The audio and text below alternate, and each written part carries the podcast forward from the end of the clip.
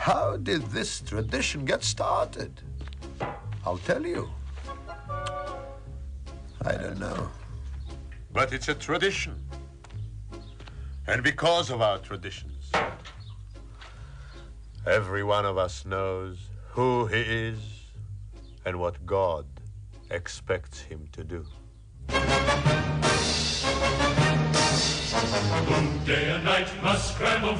Hello, everyone, and welcome to Let's Talk Torah. I am Rabbi Tzvi Jacobson with NRM Streamcast, and we'll spend our time talking Torah, learning stuff, and having fun while we learn. You can always send your questions and comments to our mailbag at Let's Talk Torah gmail.com, and of course, I will answer as many as I can. So, this week's Torah portion gives the, I hate to use the word excuse, the perfect excuse to talk about educating our children. One of the earlier verses in the Torah really asks a question. In this week's Torah portion, Torah portion is uh, Bo.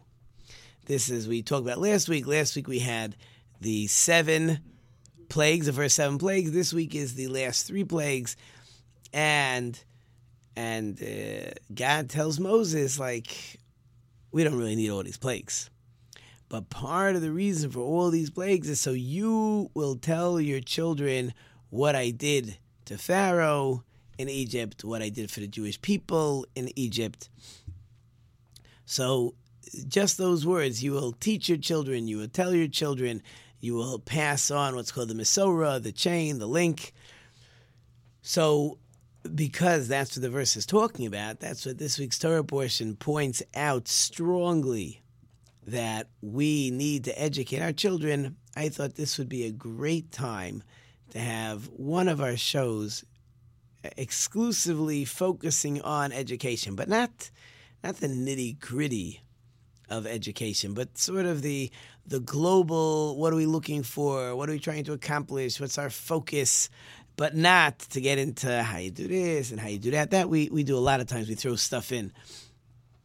But here we want to talk about what what are my goals with my children? What am I trying to accomplish? How am I trying to educate them? What am I trying to educate them? And this again is global. What we're looking to do. So interesting enough, the Baal Shem Tov says that when you are teaching your children, again, I'm using teaching very loosely, a very loose term here, teaching, but when you're educating, teaching your children, the Baal Shem Tov says that we need to see our grandchildren in our children's faces. I'll say that again. The Baal Shem Tov says that we need to see our grandchildren in our children's faces. In other words, what I'm teaching my child today, does that have the staying power, right, to to transfer to the next generation and to the generation afterwards. What I'm looking to do in education, and that's why it's it's like really important is again, I'm a teacher, right? So when we're teaching children, I'm standing there in front of the class, I, I do remind myself often the child will remember what this word means. He will remember what I taught him over here. He'll understand this subject or whatever is is happening he's going to really remember the answer I gave him to his question in 20 years from now. some children will. I have a boy who comes over to me yearly and says, Remember, I asked you that question, or I asked the question, and the boy said, I gave you an answer, and you gave me a soda, and he remembers the question and the answer, and he comes back to every year, and I don't remember the question, the answer, right? But there are things that I'm trying to give over throughout the year that I want my children, I want my students to, it, it should become part of them that they're going to give it over to their children. And we hope that that generation will give it over to the following generation. That's what we're looking for. Whether it's the excitement about Torah, the excitement about a Jewish lifestyle, the excitement about being religious, the feeling good that I have the opportunity to serve God, all that kind of stuff without any nitty gritty. If I can give over to my children that they should feel good whenever Shabbos, right? if my children are excited about the idea of keeping the Sabbath, what do you think that's going to mean for their children? If the parents are excited, the children will be excited. The children are excited, then the next generation will be excited. Not the nitty gritty. I'm allowed to do this. I'm not allowed to do this. Uh, this exactly. I gotta. I'm on one of these. Um, it's like a large chat, I guess, where they send out a question to a bunch of teachers, and we write in answers, and then those answers are then distributed to parents, something like that. So uh, that was actually the question. I didn't actually send them my answer yet. Probably by the time I send them my answer, they already answered stuff, and they don't think like me. They want to know what do you do by your Sabbath table. The truth is, uh, it's very loose. You want to go read on the couch, go read on the couch. You want to schmooze about something, we schmooze about something. You want to have a conversation, you want to sing, you want to tell me what happened in class. A very loose, open, calm, chilled environment. And then everybody's happy to be there. It's like what we do makes an impression. We're looking to make that impression so that our children will have good feelings for what we did. Uh, another example, I happen to finish a lot of tractates. Uh, besides the the daily that people do, it's called Daf Yomi. So every couple months, uh, I'll make what's called a siyum, like a little party on a completion of a tractate. But I have about five tractates I do during the year. So you add that all up together. So every month or so, I could be making another, again, what we call a siyum, like a party. My daughter tells me the other day, she says, um, yeah, I remember every two weeks that we would make a party at home. Every two weeks. Every two weeks actually would mean that I would be completing about 24 tractates a year. That's not happening.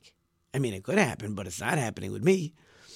But it doesn't matter because we did it so often and we didn't make a big deal. I didn't make a lavish party.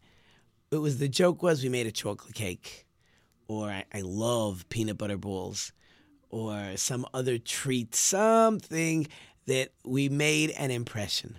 That's the goal to make this impression. So let me give you a few stories, give you some feeling of, of what I'm talking about. So the story is told with Shlomo Heiman. Shlomo Heiman was a was a teacher, was a rabbi, really the head rabbi, the Rosh Yeshiva of a school called Torah Vodaas in Flatbush. This story goes way, way back, uh, somewhere in the early 1900s. There was a snowstorm.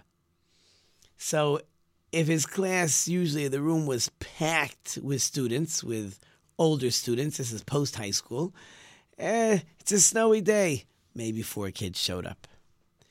Now, whenever he gave a lecture, he yelled and screamed and he he danced and, and the room shook like you're in this room with however many people 40, 50, 60. I truthfully do not know the number of what his uh, his lectures look like, but he gave a big lecture.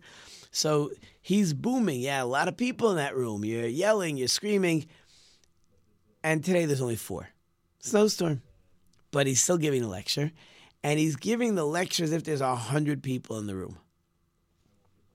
So one of the students said, uh, Rabbi, there's only four of us today. You don't have to yell.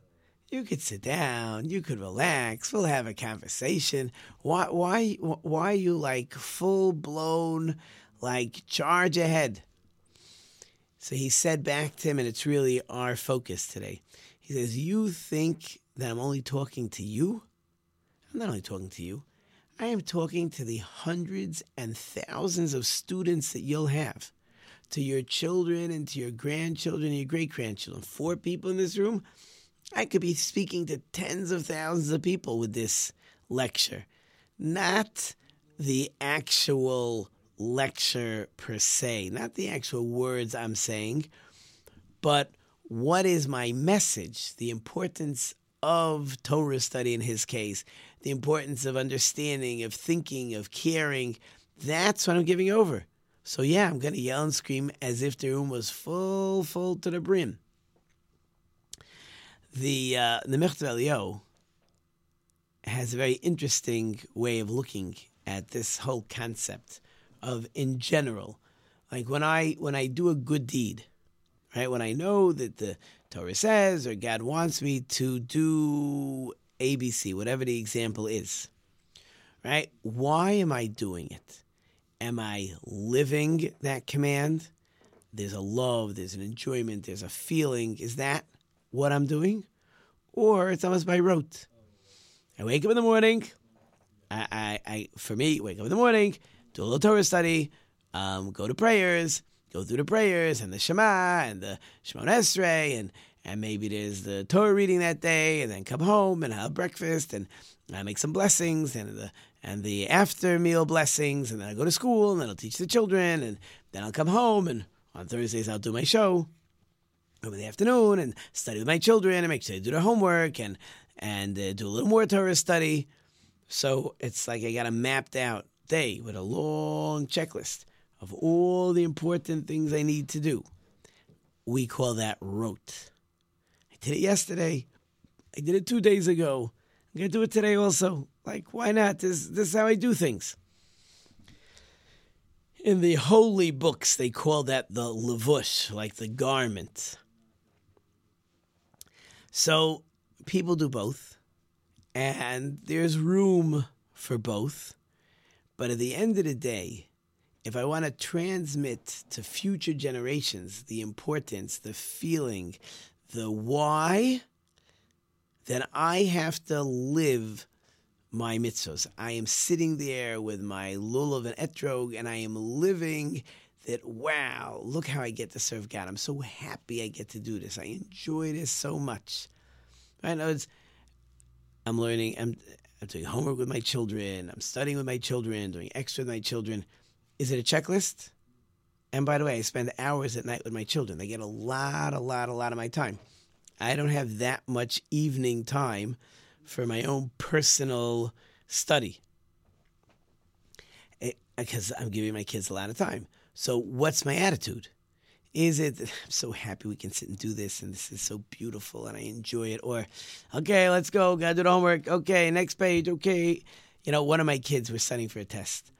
So the teacher gave them like a two week chart of what to do every day to prepare for this test. So we do day one, we do day two. But when we finish day two, my son says, "Okay, can we go back and review day one?" Oh yeah, sure. Let's let's do. Let's, hello, like I, I'm not really interested in doing day one, but he's interested, and therefore I will be interested because if I show I'm interested, he'll be interested, and that will make it come to life for that child. So it is. As Sam Raval says, the best schools, everybody should hear this, the best schools cannot achieve what the average parent can. Because, yeah, the best schools, the highest level of education, and, and, and they're teaching you things with professors and, and stuff that, that other children don't get to touch. That's true. On the actual uh, um, what they're actually studying, the actual text, you're right, the best schools you can't compete. But if you want to make it someone's life, if you want if you want to put into, you want to inculcate that child with a love for whatever it is you want them to have a love for, schools can't compete with parents. Can't compete. Um, interesting enough, continuing uh, along this line of what parents can accomplish and, and what parents' responsibilities are when they teach a child, um, there's a story where the great Samson, Shimshon HaGibor, right, that great mighty Samson, right, he knocks down the pillars. And, and for those of you who are not familiar with the story, go read it. It's in Judges, uh, I don't know, chapters, I don't know, 12, 13, somewhere in that range. So at the beginning of the story, before Samson is born, his parents have no children. So the angel comes to the mother, and the angel tells the mother, in a year from now, you're going to have a child, and that child is going to be born as a Nazarite. A Nazarite's not allowed to drink wine, not allowed to cut his hair. Sometimes they're not allowed to be near dead bodies, can't touch dead bodies, stuff like that. And so he says, So he tells the mother, and you also can't drink wine. And you will, well, he didn't say you have to draw, uh, your hair long, but uh, you also can't drink wine. So she goes home and tells her husband, and the husband says, Ooh, I, I'm not sure if I have this clear. Let's get that, whoever that guy was, he didn't know it was an angel. Let's get that guy back. When he comes back, I want to talk to him. So the angel comes back, and she gets her husband, and he, and he says, the angel says to the husband, Whatever I told my wife is what you're supposed to do.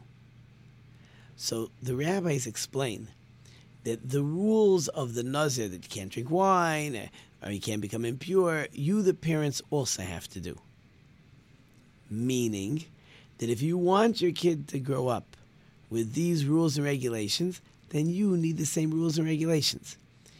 If you don't want your kids eating junk food, don't eat junk food. If it's important to you that your children should study, then you study. If you are sitting at home on the couch watching a movie and you tell your child you should go do your homework now, why? You're not doing homework now. Now, does the child say it? Maybe not. But you're just showing your child what's important. If you go ahead and get off the couch and say, you know, I know you have homework now. Would you like me to help you? I'm not doing anything now, anyways. It'd be my pleasure to help you study for that test. You need help in uh, any projects you're doing now. Because I don't need to watch this movie. This movie's not important to me. So you're not just you're not just talking the talk, as they say. You're walking the walk. I want you to study. I'm going to study. I want you to pray. I'm going to pray. I want you to wake up early and exercise. I wake up early and exercise. Now, again, that might not be a good example. Maybe your child's not ready to get up early and exercise, but your child sees that exercise is important to you. You may put in that child's mind, this is an important thing. In other words, you can't just preach to your child and then not follow through on your own. That's ridiculous. Right? So Samson's parents the if you want to know how to raise your child, whatever you want your child to do, you got to be doing the exact same stuff. It's very simple. Um, another famous rabbi we've talked about many times, Moshe Feinstein. So he writes a lot about what happened in America in the early 1900s. In the early 1900s, many Jewish people who came over from Europe were unable to keep Shabbos because it was a six day work week. There was no such thing as not working on the Sabbath. If you didn't, if you tried to go to a factory or or work for somebody and you didn't show up on Saturday, you were fired. So there were some people that could hold out, and they went from job to job to job. And during the Depression, it was massively hard. Well, it was hard. Or you could try it, or if you started your own business, then you, you had the ability at least to not work on Shabbos. But the idea of not working on the Sabbath in the early 1900s and again into the Depression was almost an impossibility.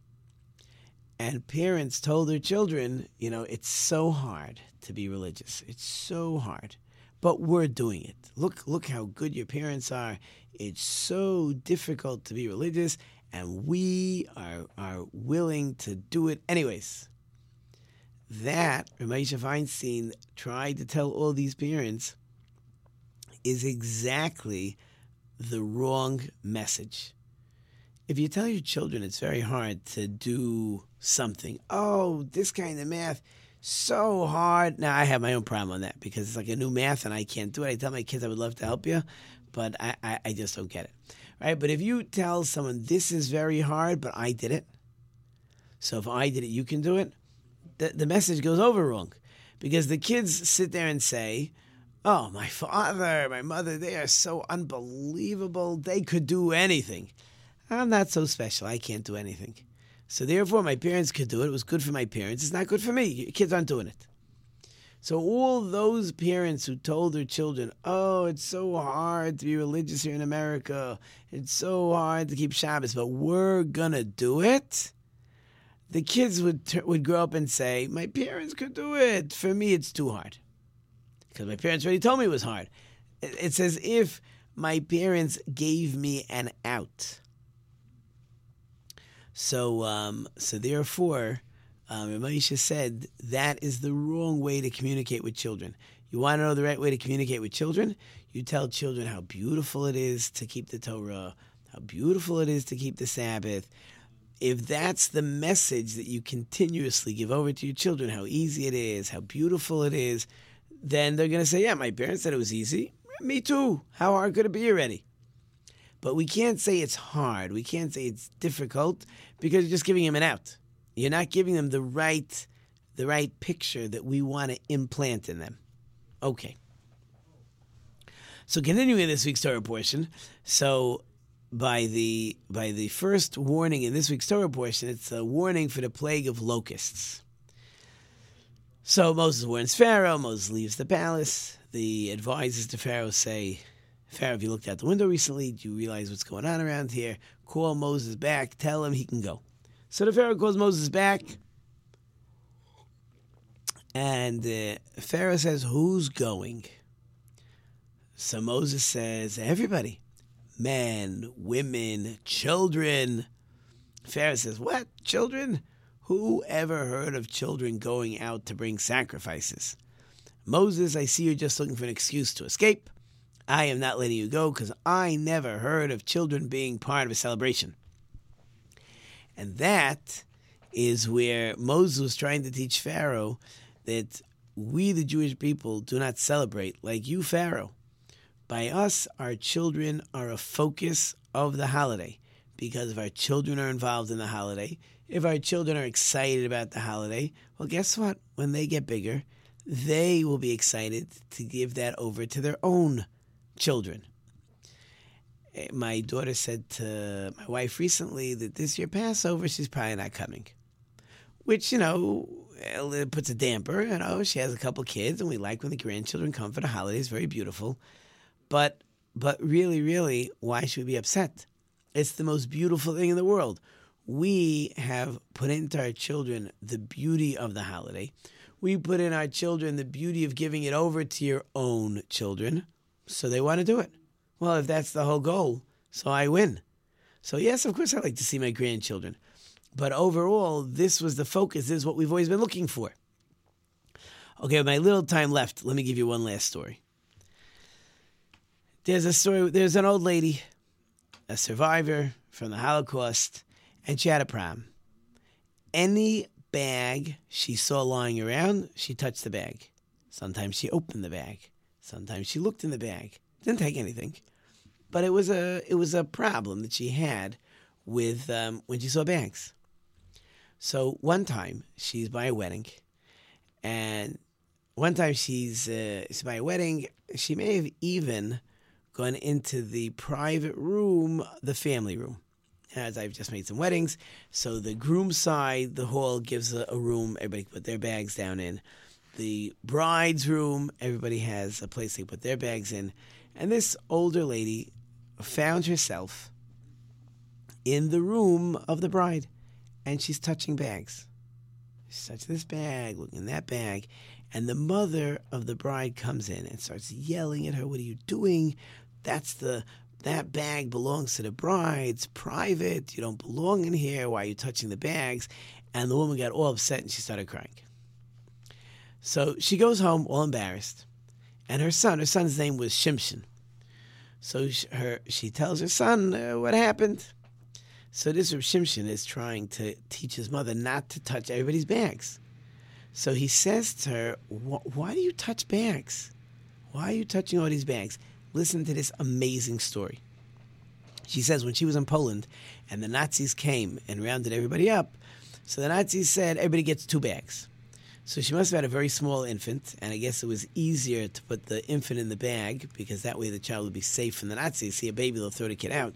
So in one bag, she put some blankets, she put her child, and in the other bag, she put like some of her gold and some of her silver. And she's quickly running, running to get to the train where the Nazis are, are loading onto the train. And then the Nazis say, Oh, we uh, made a mistake. It was all part of the psychology. One bag, one bag per person. So she says, Oh, okay, only one bag. She puts one bag down and she runs. She ran a couple hundred feet and she realizes that she left the bag with her baby behind, and the bag in her hand was all the gold and silver. She tries to run back to say anybody who goes back gets killed. So she tells her son, she says, You understand, I made a mistake. I, I, I put the wrong bag down. I was so confused.